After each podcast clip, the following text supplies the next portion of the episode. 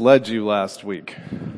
I said you were going to get a two week break from the Hawaiian shirts, but the reality is, there it is, larger than life, right back. Oh, and, and Dan Arms.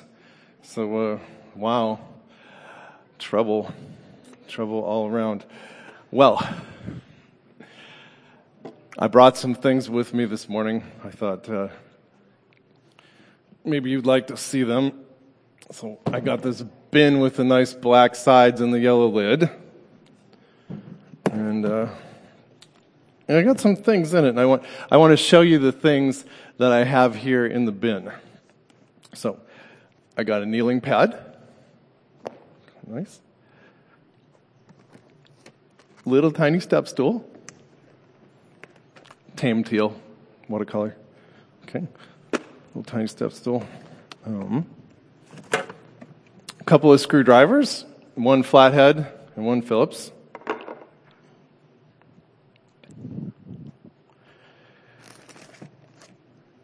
A roll of tape.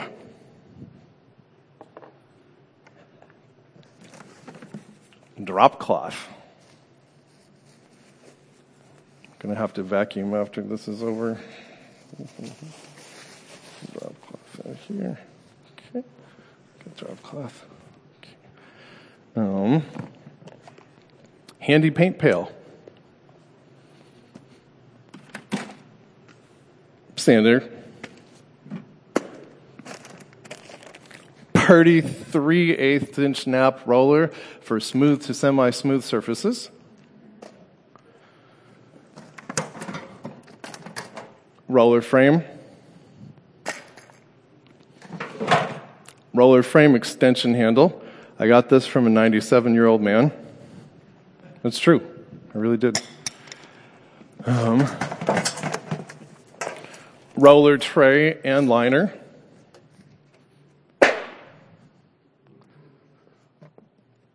Spackle. Can never have too much spackle. Two inch angle sash brush. Stir sticks, putty knife, hammer, and large screwdriver so that you can open your Sherwin Williams super paint. What am I ready to do? I heard it somewhere. What am I ready to do? no. Bill, you are the one who's always ready to go fishing. I'm ready to paint, right?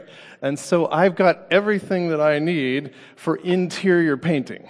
Okay, I am all set for interior painting. Well, today I want to continue talking about the Gospel People series that we're in. Got these things. Um, and we're going to talk this week about a collection of tools that God has provided for us in living the Christian life. But first, I want to go back and review where we were last week. Last week, I told you the story of salvation history how God has been working throughout all of history to redeem his people and to glorify himself through the lives of those redeemed people.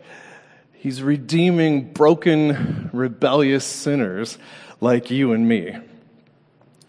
We saw last week how God's creation was good, how we as humans rebelled against the goodness that God had given us, and how we damaged it through our sinful choices, and how God used the nation of Israel to bring forth his Messiah, Jesus of Nazareth. The good news of Jesus Christ is the gospel. Jesus died on a cross so you won't have to die forever. Jesus rose from the dead so that one day you can rise from the dead. And I said that if you believe the gospel, you become part of God's forever family. Now, when you receive Christ by faith, a whole bunch of good things immediately become true of you. For example, every promise that God has given to the church now applies to you. That includes everything from forgiveness of sins to the righteousness that he imputes to us. Now, for sure, the most important thing that God can do is to change your spiritual status before Him. The scripture says He has transferred us from the kingdom of darkness into the kingdom of His beloved Son. That's the number one thing that can happen for you. But the gospel doesn't just change your eternal destiny or your status in God's eyes. It also changes your character and your behavior. It changes you on the inside. So I'd like to spend today's message talking about an idea that Peter brings up in his second epistle. The beginning of 2 Peter, chapter 1, verse 3, Peter writes, His divine power has given us everything we need for life and godliness through our knowledge of Him who called us by his own glory and goodness. Okay, so we're just going to have a single theme verse this morning. His divine power has given us everything we need for life and godliness. Now, if you're at all like me, you're probably wondering how this power for godly living comes to you. And I'd like to suggest that God provides His divine power and the knowledge of Himself to us in a variety of ways, and that when we make use of these means or spiritual tools, we are fully equipped for godliness. In the same way that right now I'm fully equipped to paint a room. Okay? Now I acknowledge that tool is a pretty poor word to use when trying to describe the resources, the spiritual realities that God's given us that are beyond our comprehension. But I also recall Jesus using very simple physical language to express spiritual truths, so I don't feel too troubled about it. But let's talk about these tools or these resources that we have for living the Christian life. Number one, our first resource is the Holy Spirit of God. And again, resource is a poor word to describe the third person of the Trinity, but our first resource is the Holy Spirit of God. In John's Gospel, Jesus spends chapters 13 through 17 preparing the disciples for his arrest, crucifixion, burial, and ultimate resurrection. In other words, he's getting them ready to represent him in this world after he's ascended back into heaven. As a key part of that preparation, he helps them get to know the Holy Spirit. He mentions the Holy Spirit in John 14, 16, where he has been emphasizing his closeness to the Father. He and the Father are one. In verse 16, Jesus says, And I will ask the Father, and he will give you another advocate to help you and be with you forever, the Spirit of truth. The world cannot accept him because it neither sees him nor knows him. But you know him, for he lives with you and will be in you. The Greek for advocate here, parakletos, can also be translated as helper, counselor, or comforter. Jesus here calls him the Spirit of truth and promises that he will be with us forever. A little later in the same chapter, Jesus states, But the counselor, the Holy Spirit, whom the Father will send in my name, will teach you all things and will remind you of everything I have said to you. Peace I leave with you. My peace I give you. I do not give to you as the world gives. Do not let your hearts be troubled and do not be afraid. 14, 26 and 27. Notice that the Holy Spirit will be our teacher of spiritual truth and the one who continually brings Jesus' teachings back to mind. This shouldn't be any surprise because in Acts 16:7 the Holy Spirit is referred to as the spirit of Jesus and in many other New Testament scriptures he's referred to as the spirit of Christ. And these phrasings or titles emphasize the closeness between the members of the Trinity. I think sometimes we picture the Holy Spirit as being quite different from the Father and the Son, but that is just not the case. They, the persons of the Godhead, are united in purpose in the same way that fingers on a hand work together. Now, I don't know about you, but I have never had any trouble getting my fingers to do the same thing at the same time, right? If I want to come over here and pick up this little step stool, all of my fingers cooperated perfectly to do what I want to do. Or if I want to go hang on a branch or something, all 10 fingers know what they're supposed to do in order for me to stay on the branch. And it's the same way among the members of the Trinity. They're not in conflict with each other. They are in complete unity. But perhaps the most amazing part of the Spirit's ministry is that He indwells us. This is clearly taught in the Gospels, in Acts, and in the epistles. In Romans 8 9, for example, Paul writes, You, however, are controlled not by the sinful nature, and that's the Greek word sarx behind that, which literally translates flesh. So the NIV makes a translator's decision there to call it sinful nature. But the sense of the sarx is the part of you that is unspiritual or uh, unregenerate, not, not in unity with God. Where you're not controlled by the, the by the flesh, um, but by the Spirit if the Spirit of God lives in you. And if anyone does not have the Spirit of Christ, he does not belong to Christ. It should amaze us that the God of all creation has chosen to take up residence in sinful, foolish people like you and me. But he has. And he empowers us for life and ministry. So the first tool is the Holy Spirit. God gives us His Holy Spirit. Tool number two, our second tool is the Word of God. These 66 books that you hold in your hands or that you have on your device, right, are not just some ordinary ancient text.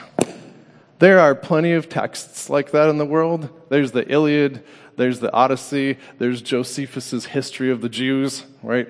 You could read all kinds of ancient texts. No, but these books claim to be inspired by God himself, and they give ample evidence for that being the case.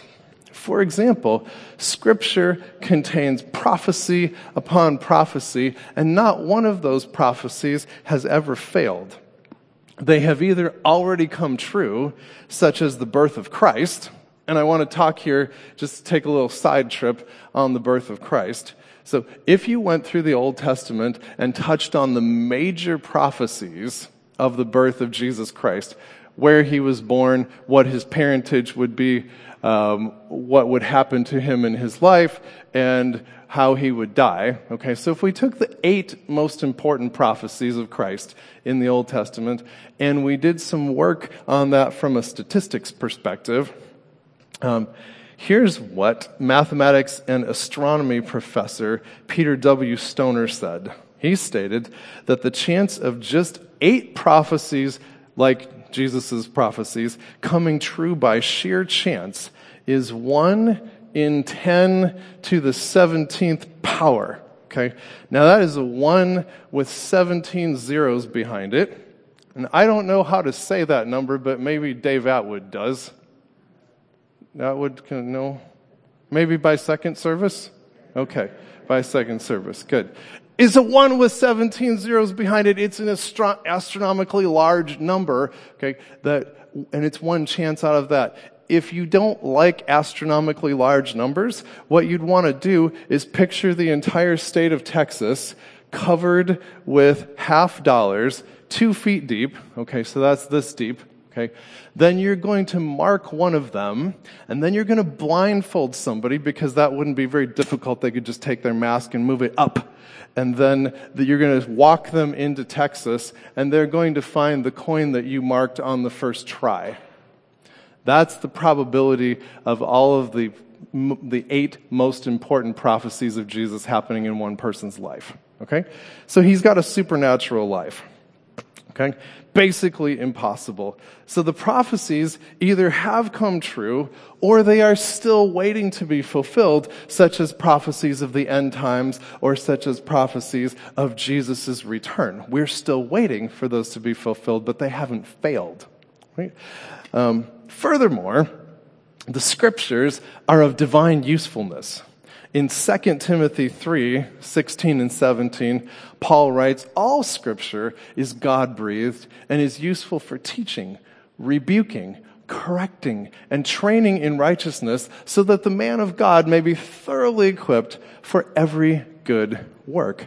In other words, the scriptures cause growth and change in the lives of people who read them with faith. And I want to say that's important because it's possible to read the scriptures without faith. And in fact, I had a number of college professors that did that. And the scriptures did them no good because their approach to scripture was to take it apart, not in a way that honors it, but to take it apart in a way of attempted shredding. And they weren't benefited by it at all. So, um, when I hear Jesus say, in this world, you will have trouble, but take heart. I have overcome the world. It gives me the ability to look at trouble without being overwhelmed by it. I don't know if you realize it, but our society is going nuts. Right?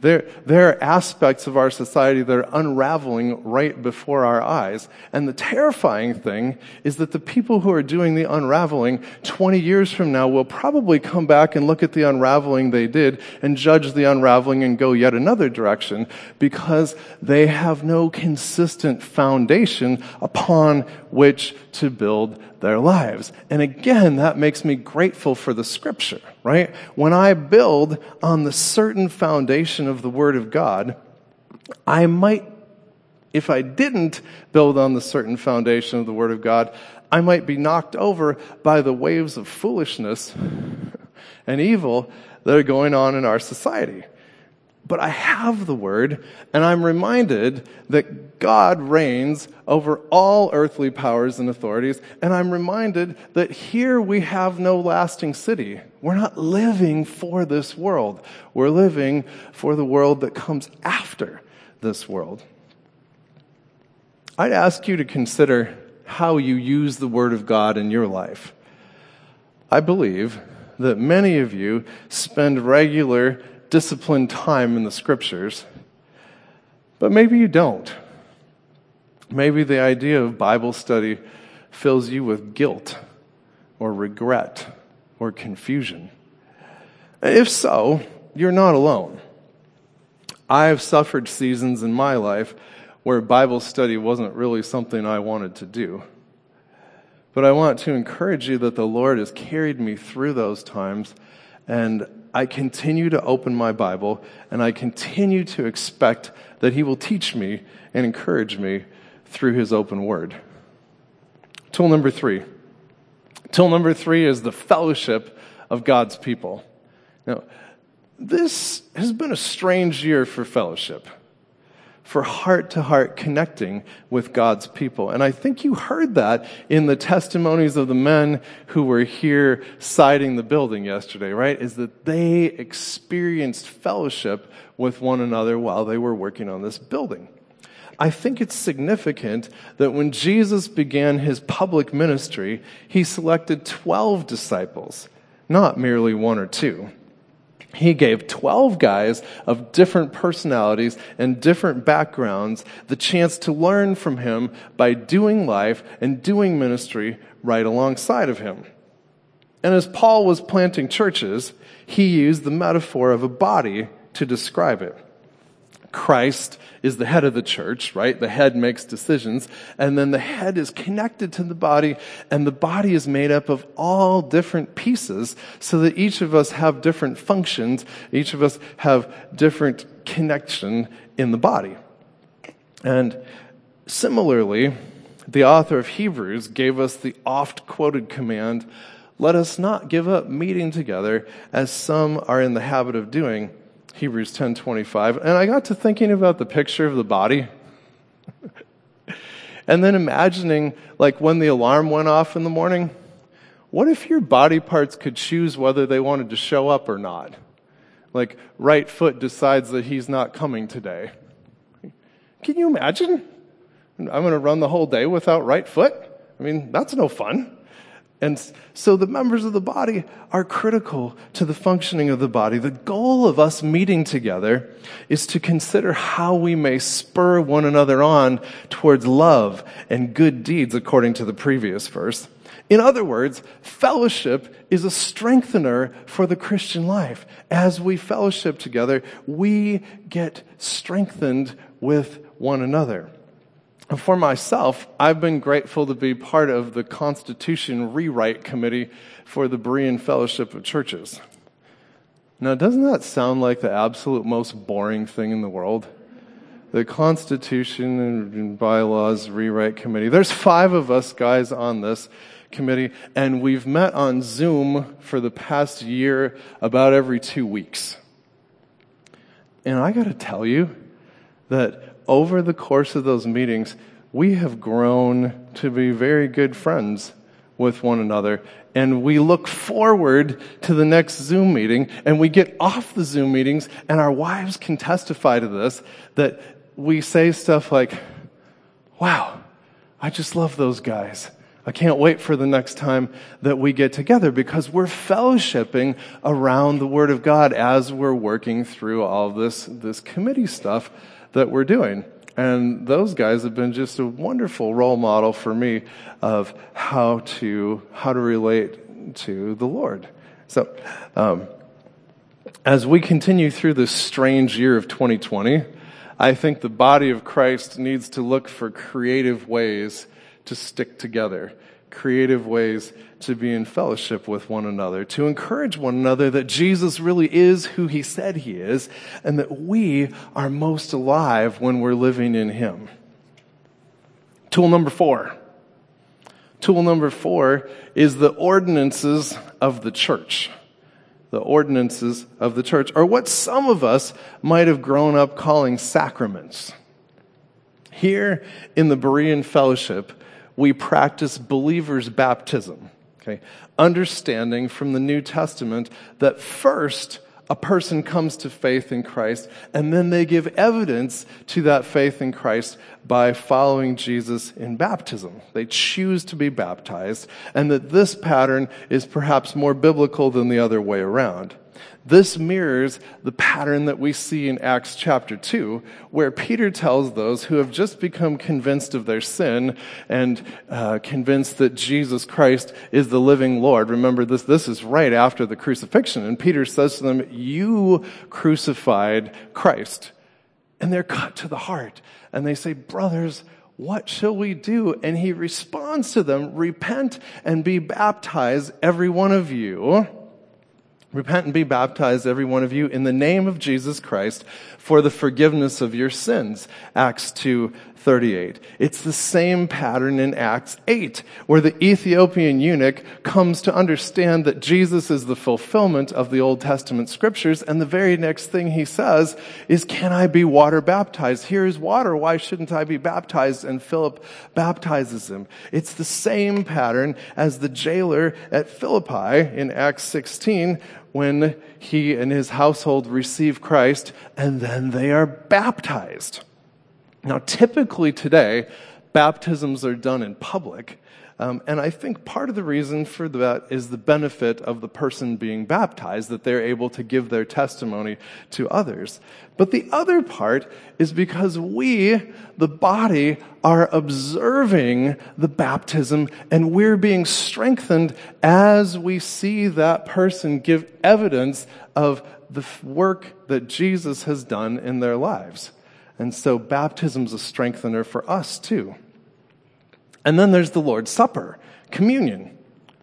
Why do you imagine that Jesus instituted a regular activity for his church that involves eating and drinking?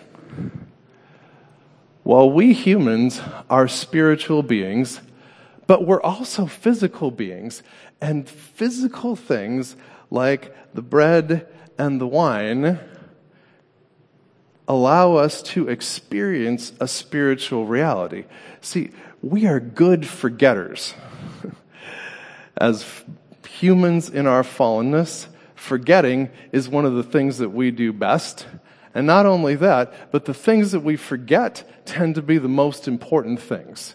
See, as humans, we have a tendency to put the shiny things in the most places of most importance or the urgent things into the places of the most importance. And so these ordinances of the church restore the true first things to their place of primacy. The last tool that I want to mention is prayer.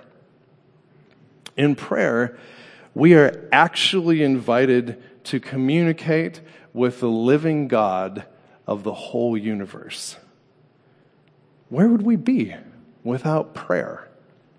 Joseph M. Scriven, in an effort to comfort his mother, who was living in a different continent than he was, wrote this poem in 1855. What a friend we have in Jesus. All our sins and griefs to bear. What a privilege to carry everything to God in prayer. Oh, what peace we often forfeit. Oh, what needless pain we bear. All because we do not carry everything to God in prayer. This poem was eventually set to music and published in hymnals by the 1880s. But in contrast to Scriven's take on prayer, it seems that many of us studiously avoid it. Whether this is because we just don't see its effectiveness, or are too lazy to engage, or we just think we can handle things on our own, or the pattern of life that we've established just doesn't really have much of a place for prayer, we are missing out when we don't go to the King of Grace. The writer of Hebrews, as I mentioned last week, urged us to come before our great high priest, knowing that he was tempted in the same ways that we are, yet, because of his dependence on his heavenly Father, he was without sin. He always overcame those temptations. The writer concludes, let us then approach the throne of grace with confidence so that we may receive mercy and find grace to help us in our time of need. That's Hebrews 4:16. There are a lot of things we can do in prayer. We can praise God for who he is and celebrate his attributes as we talk with him. We can declare to him that he is the only being worthy of our worship. We can meditate on his many perfections we can thank Him for His goodness and faithfulness to us through all circumstances. We can give thanks for the specific blessings or specific answers to prayer that He's given us in the past. And Psalm 103 instructs us to praise the Lord and forget not all His benefits. Those are things we can definitely remember in prayer. And we can confess sin we need to acknowledge regularly before the Lord that we do not live in sinless perfection. We've done things that we know are inconsistent with His character, and we fail to do the good we ought to do, even though He has given us everything we need for life and godliness. Of course, we can also ask for things in prayer, everything from healing to material needs, to encouragement, or just the ability to persevere through trials. Further, we are not limited to praying just for ourselves, but we can lift up one another in prayer. We can intercede for those who have not yet come to faith in Christ, that they might come to know Him and be rescued. James reminds us that the prayer of a righteous person is powerful and effective. Well, there's certainly more tools in the scriptures that equip us to live godly lives here on this side of eternity. But these five, the Holy Spirit of God, the Word of God, the fellowship of the saints, the ordinances of Jesus' church, and the gift of prayer are extremely important in the life of the believer. And as we come to the close of this message, I want to say something about tools. Right? If this was the first time that you ever picked up a paint roller, put it together, put the paint on it, and began applying it to the wall, you probably wouldn't have the most gorgeous result, right? Every tool requires practice. And so the same is true with the spiritual tools. That as we use these tools, as we fellowship with one another, as we study the word, as we spend time in prayer, and all while relying upon the Holy Spirit to do that work in us, they become more comfortable to us. And pretty soon in your spiritual life, you'll find yourself making nice, smooth walls with only minor imperfections, and you'll learn to cut in quite beautifully. So, those things in mind, I'd like to encourage you use those tools and we'll be able to testify with the apostle Peter that God's divine power really has given us everything that we need for life and godliness. Would you pray with me? Father, we are here this morning because we believe in your goodness. We believe that you truly have given us what we need and especially in the ultimate sense. So thank you. Thank you for this time that we're met together. Thank you for encouraging us by allowing us to see other brothers and sisters in Christ around us. Thank you for giving us these tools. Spirit of God, thank you for being willing to indwell us, uh, to lead us into all truth, and to remind us of what Jesus has said.